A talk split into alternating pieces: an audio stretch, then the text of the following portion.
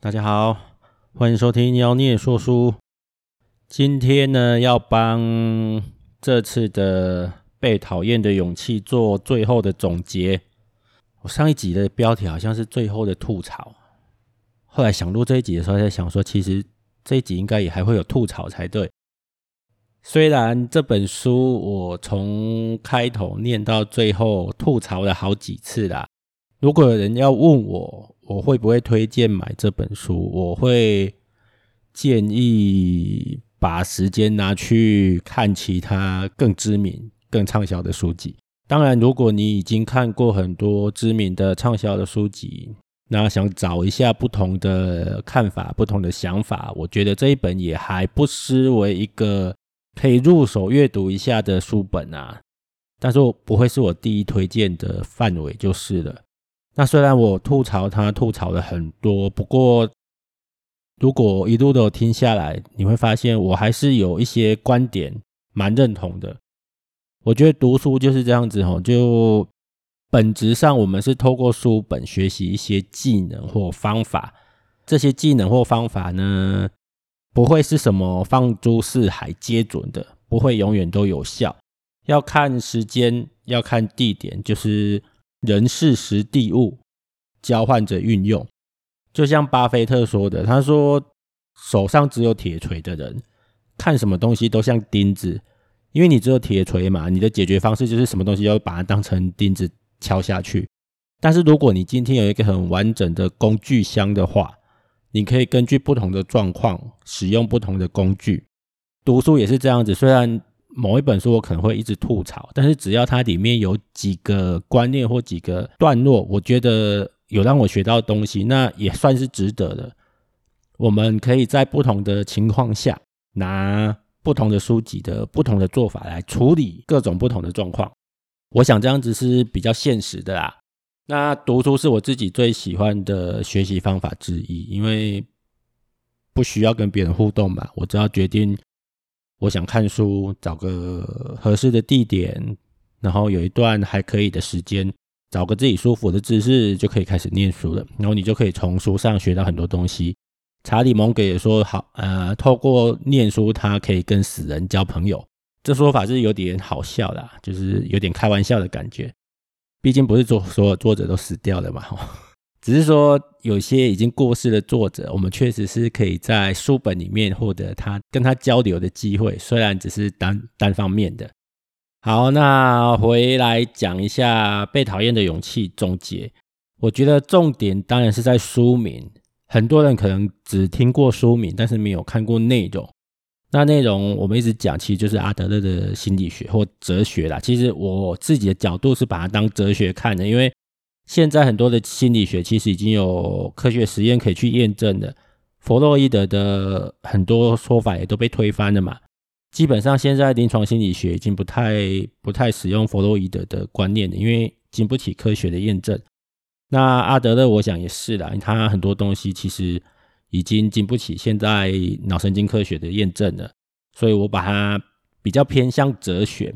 而且他很多讲的东西只适用在某个阶层或某个状态下的人，并不适用所有人。就像他说他否定心理创伤一样，事实上心理创伤在科学上是可观测到的一个物理现象，所以光是这一点就已经经不起考验了。再来就是从书名去延伸的，我想会被这本书的书名吸引的，可能在一些人际关系啦，或者人际相处上会觉得压力很大。那我也在过程中一直强调这是日本人写的，日本人的文化跟他们的群体意识非常的强，所以会导致有些人为了配合群体而失去了自我，所以他们必须要透过一些方式找回所谓的自我。那被讨厌的勇气刚好就很符合他们的需求，我觉得这个在日本文化上可能是很有用的东西，但是放到一个个人主义已经很强盛的文化里面，我觉得就我觉得就已经有点太 over 了。那现在疫情这么严重嘛，我们从疫情的角度来看，我就说了，如果大家都说我就是想做自己，我不怕被讨厌，所以都不不戴口罩，我想没有人认为这是这是对的吧，哪怕你是真的想做自己，说到做自己，我们就要回过头来讲什么叫做自己。之前有一集就是大概在提这个东西啦。自己本来就是一个很模糊很难定义的东西，你是要做今天的自己还是要做昨天的自己？你今天跟昨天可能因为一些事件啊，或者因为阅读了一些书，思想上有一些改变，那请问你要做哪一个自己？再者，如果你觉得说我们不应该被这个社会啦，不应该被群体干扰，因为我们提到说被讨厌的勇气就是自由嘛，你越被讨厌你就越自由，因为一切的问题根源都来自人际关系。那你刚出生的时候就是最自由的啊，因为那时候你的人际关系除了父母之外其他都没有建立嘛，之后慢慢的被社会影响，之后慢慢的被人际关系所影响，才形塑了现在的你。请问你要做哪个自己？刚出生的那个自己，还是现在的这个这个自己？所以我觉得做自己这三个字从头到尾都是假议题，因为我们的所谓的做自己根本没有一个固定的东西可以去定义。如果真的要做最原始的自己，之前不知道在哪里看过一句话，就是做自己就是把屎拉在裤子上啊，那就是最原始的自己啊。难道我们要这样子的做自己吗？我想没有人会认同的。既然你觉得这不是做自己，那后来被社会影响，被教育影响，被人际关系所影响的你，还是你最原始的自己吗？我想不是了。所以既然我们是可以接受那个已经被改变过，被社会形塑过的自己，那哪有什么做自己的问题？单纯的就只是我不想这样，或者我不想那样，然后我比较喜欢这样，或者我比较喜欢那样而已。讲白一点，根本就没有所谓的做自己这件事情，单纯就是你喜欢或或不喜欢而已。所以现在很多人会把所谓的做自己无限上纲，我觉得这都是根本根本上在成长的过程中社会化出现的状况啦。然后我们从被讨厌的勇气里面谈到的，很多时候我们做自己就好，刚刚才讲不要做自己嘛，就是我们去做我们想做的事情就好了，不要在乎别人的感觉。这里提到了他的自己的课题和别人的课题，但是很多时候是相对的、哦、偶尔念念相对论我觉得蛮不错的，它可以用在哲学的很多方面哦。你想哦，当我想做一件事情，然后我要给我自己勇气，所以我不要在乎别人的看法，我就去做了。那请问别人也这么想的时候，你却觉得被干涉了，有没有这种可能？有啊，我们不是说书上不是说不要去踏入别人的领域吗？不要去干涉别人的课题吗？那今天如果有一个人他就跟你讲说，阿德勒跟他讲说他想做什么就去做什么，不用在乎别人的感受，反正他有被讨厌的勇气，所以他就来干涉你，就来踏入你的课题，踏入你的领域，逻辑上他也没有违反什么啊，他没有违反阿德勒的教诲啊。这个时候怎么办？你的领域被他踏入了，你的课题被他干涉了，但是他觉得他就是想这么做，他不怕被你讨厌啊，所以是不是就变成双重标准了？所以我觉得很多东西是阿德勒的看法自己就有自相矛盾的。再说到教育这个东西啊，如果今天我们常常讲说，哎，不是常常讲，书上讲说父母只能告诉小孩子读书有什么好处，但是你不能干涉他，不能踏入他的课题，因为读书不读书是小孩子自己的课题，最后的结果是他自己承担的。那我们今天再换个角度哦，如果你今天是那个小孩子，你就是觉得吃喝玩乐就很好了，所有辛苦的事情你都不想做，这也是顺从自己的欲望啊。站在小孩子的角度，他也不怕被父母讨厌啊，如果他有这个勇气的话啊，他是不是又符合阿德勒的教诲了？所以我觉得很多的举例在某个方向上来看好像合情合理，但是你在换到另一个方向看的时候，你就觉得好像有那么一点不对劲。事实上人类的文化发展到现在，我们的社会会是这一个结构，至少还算运作的顺畅。我讲句不客气的说法，就是连弗洛伊德这么知名的心理学创始者，他的理论到了现在都已经几乎完全被推翻了。阿德勒的东西如果有经得起考验的话，我觉得他的知名度应该会再更高一点，而不会像书上说的说为什么听过阿德勒的人这么少。当然这是我自己的推论啊，如果阿德勒的信徒听到这个的话，欢迎你跟我讲一些比较更有根据、更有参考性的资料让我参考一下。其实讲到后来你会发现，确实像书上讲的，很多问题都来自人际关系。那他也觉得，如果你能把所有的人际关系都切断的话，你的人生就自由了，就不用跟人家发生任何的来往嘛。那没有人际关系就没有压力。这个其实从根本上就否定了人类生物是人类是群体生物的这个本质。我知道很多人会觉得自己可能是宅男宅女，但是那个前提是因为我们现在有很方便的网络，甚至就算没有网络，我们可能会一些书籍可以阅读，这个都是跟别人发生互动的一个媒介，所以没有人是可以完完全全的独立于世的，这是至少目前看起来研究都是这么显示的。所以要讲到说如果把人际关系都切断的话，人生就自由了，就没有压力了，我觉得这是从本质上否定人类生物的社交需求，这个假设就是错的。人际关系应该怎么处理，其实我不是很认同被讨厌的勇气里面讲的那一些共同体的说法啦。我比较喜欢卢梭的社会契约论，如果没听过卢梭的社会契约论可以去找一下，那我大概提一下他说的东西。他讲到说，人类其实最自由的时代就是原始人的时代，在那一个没有文化，然后没有任何的法律，没有约束的时候呢，人类是最自由的。我想应该大概想一下，认同的人应该不少。确实没有法律的话，我们是自由的，甚至连杀人、抢劫那些有的没的，我们现在认为十恶不赦的事情，那个时代都可以做。那个时代都可以做，因为原始人本来就没有被约束嘛，而他们的目的就是生存下去而已。那慢慢的人类发展出文字、社会、文化之后呢，演变成我们现代的样子。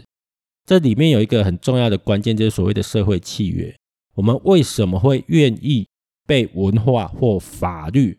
干涉我们的自由？事实上比较起来，确实有了法律啊、文化这些东西之后呢，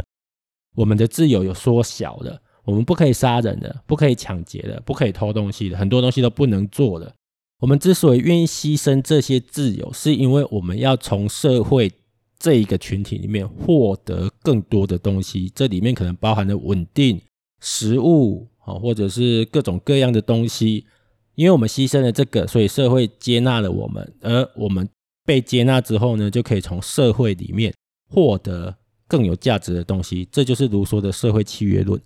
我们为什么要纳税？是因为我们相信这一个国家或者收税的这个人会保障我们的安全，会帮我们抵御外侮，这样子的想法我们才心甘情愿的纳税嘛，这就是一个社会契约。缩小到个人的人际关系，其实也有类似的契约精神。书上讲到说，你要无条件的相信别人，基本上对契约精神来讲就是一个矛盾、哦、就是一个矛盾。我们常常会觉得说跟人家来往要交心、哦、要无条件信任这些的，但是你去问任何一个有一点生活经验的、哦、年纪稍微长一点的，一定都还是劝你防人之心不可无、哦、害人之心不可有。那我们跟人家来往的时候，你要无条件对一个人好，我想除了直系血亲之外啦，甚至连旁系血亲可能都做不到。我们在对别人好的时候，可能都会期望有一点点回馈，那个回馈不见得是什么金钱或物质上的，有时候只是一个感谢或者是一个情感上的互动、哦、男女交往也是这样子嘛，你会今天对一个人特别好，其实你是有所期待的，期待什么？期待他，期待他对你情感的回馈，这个其实都是一种社会契约。而契约精神是人类有别于动物的一个很重要的东西，所以硬要把这种契约精神直接打破，讲到说什么无条件的信任或者无条件的怎样怎样怎样，其实偶尔为之可以，毕竟什么事情都有例外，你就把它当特例处理。但是一般情况下，我并不认为那是一个好事。要在没有契约精神的情况下行动，其实跟原始人是没有两样的、哦、跟原始人是没有两样的。而且这个可以讲到我们跟大自然的相处，人类从打猎时代进入到农耕时代，其实就有一点点类似这样子的精神在里面。因为农耕这种东西，你播种下去不会马上有食物吃，但是打猎是只要你能你能打到，你当天就有肉可以吃。为什么人类最后会走入农耕时代，而不是维持在渔猎时代？是因为人类在理性上知道，我如果好好的种东西，在一段时间之后呢，可以确保我稳定的食物来源。打猎虽然是当下就有，但是不能保证你每天都有。思考之后，计算之后，我们发现跟上天定一点点契约是有好处的，就是我先牺牲现在的一点点好处，不要去打猎嘛，我去农耕嘛，但是我今天可能就没有东西吃，我为什么要做这种牺牲？我要的是换来几个月之后的农作物成长。这个其实也是契约精神的展现，人类就是可以往后算，知道说有些东西我忍一下，后面的回报会更大。所以后来市面上不是有一本书吗，叫做不要急着吃你的棉花糖、哦、其实讲的就是这样子的概念。这个其实也是一种社会契约啊，我们就是知道往后会有更大的回报，我才去做现在看不到回报的事情。所以要所谓的无条件的信任别人，其实图的是什么？你会发现它有一个矛盾点，它图的是你无条件信任别人之后，别人就会因为你的无条件信任而回报你相对应的感情。其实这不就是有所期待的吗？这本质上的假设就是矛盾的啦。所以我比较喜欢卢梭的社会契约论，它比较现实，也比较符合我们的生活环境。好，那看一下时间也差不多了，我补充一下上一集我本来要讲没讲到的，就是阿德勒认为人生没有意义，意义是要由你自己去赋予的。那我觉得他讲的不干不脆的啦，就是人生没有意义就没有意义嘛。因为有时候你真的往后看很长很长很长的以后，这个宇宙可能会消灭啊。目前的科学家观测到宇宙是不断膨胀的，而且有一个很吊诡的现象，就是根据计算，膨胀的速度竟然已经超过光速的。但是我们对于宇宙的理解是光速是目前最快的速度，不可超越、哦、这个有一个基本的理论啊，那今天不是要讲宇宙学，也不是要讲相对论，所以就先不讲不讲细节、哦、因为宇宙不断的膨胀，而且速度非常快，等到人类不可见的未来，我们的物质都会被撕裂，到时候就是没办法像这样聚合在一起变成一个物质，那没有物质当然就没有人类了，宇宙就会落入一个虚空啦，什么都没有。所以人类生存的意义是什么？反正最后就是大家都被撕裂嘛。如果这个假设是正确的话，那当然你就会觉得啊，原来人类其实看起来啦，人类研究生存的意义已经研究很久了、哦、有史以来就在研究，到现在想不出个所以然来。但是这个很多哲学家认为这是危险的，你如果要真的说人生是没有意义的话，就变成一个唯物论了。那唯物论就有可能造成反正大家都是物品嘛，只是你是会动的物品，然后长得像个人这样。有些哲学家认为人类史上的大屠杀就是因为这些刽子手、哦、这些屠夫都是唯物论者，才会造成这样子的现象，因为他看其他人、哦、看一般平民都像在看物品一样，所以他们在屠杀他的时候一点感觉都没有，所以他们认为唯物论是危险的。我自己是没有到这种地步啦，虽然我比较偏唯物论，但是好像也没有真的把人当成物品看、哦、可能还没有那么唯物论。这是阿德勒认为说人生没有意义，意义就是你自己赋予的。那我说了，这是相对论，既然是你自己赋予的意义，那对别人来讲就没有意义嘛。所以总结来讲还是没有意义啊。其实阿德勒要讲就是人生没有意义啦，但是他又很怕直接讲，所以他又绕了一个弯说你自己的人生意义是你自己要赋予的。我觉得他就是要讲人生没有意义啦。至于人生的意义这种东西，很多哲学都有探讨过，从亚里士多德开始，一路不止亚里士多德啦，更早之前的苏格拉底啊什么的都有，只是没有一个定论、哦、没有一个定论啊。有机会的话我们再介绍一下关于人生的意义各方各派的说法。那今天的节目呢，我们就讲到这边。被讨厌的勇气我们也从头到尾都讲过一遍了，如果有任何的问题或想法，都可以在可以留言的地方留言，你可以到我的赖群啊，或者是到 F B 的粉丝页啦，啊，或者在 YouTube 的影片 下, 下面留言，然后 Apple 的 Podcast 我也偶尔会去看。好，那节目就先讲到这边，谢谢大家。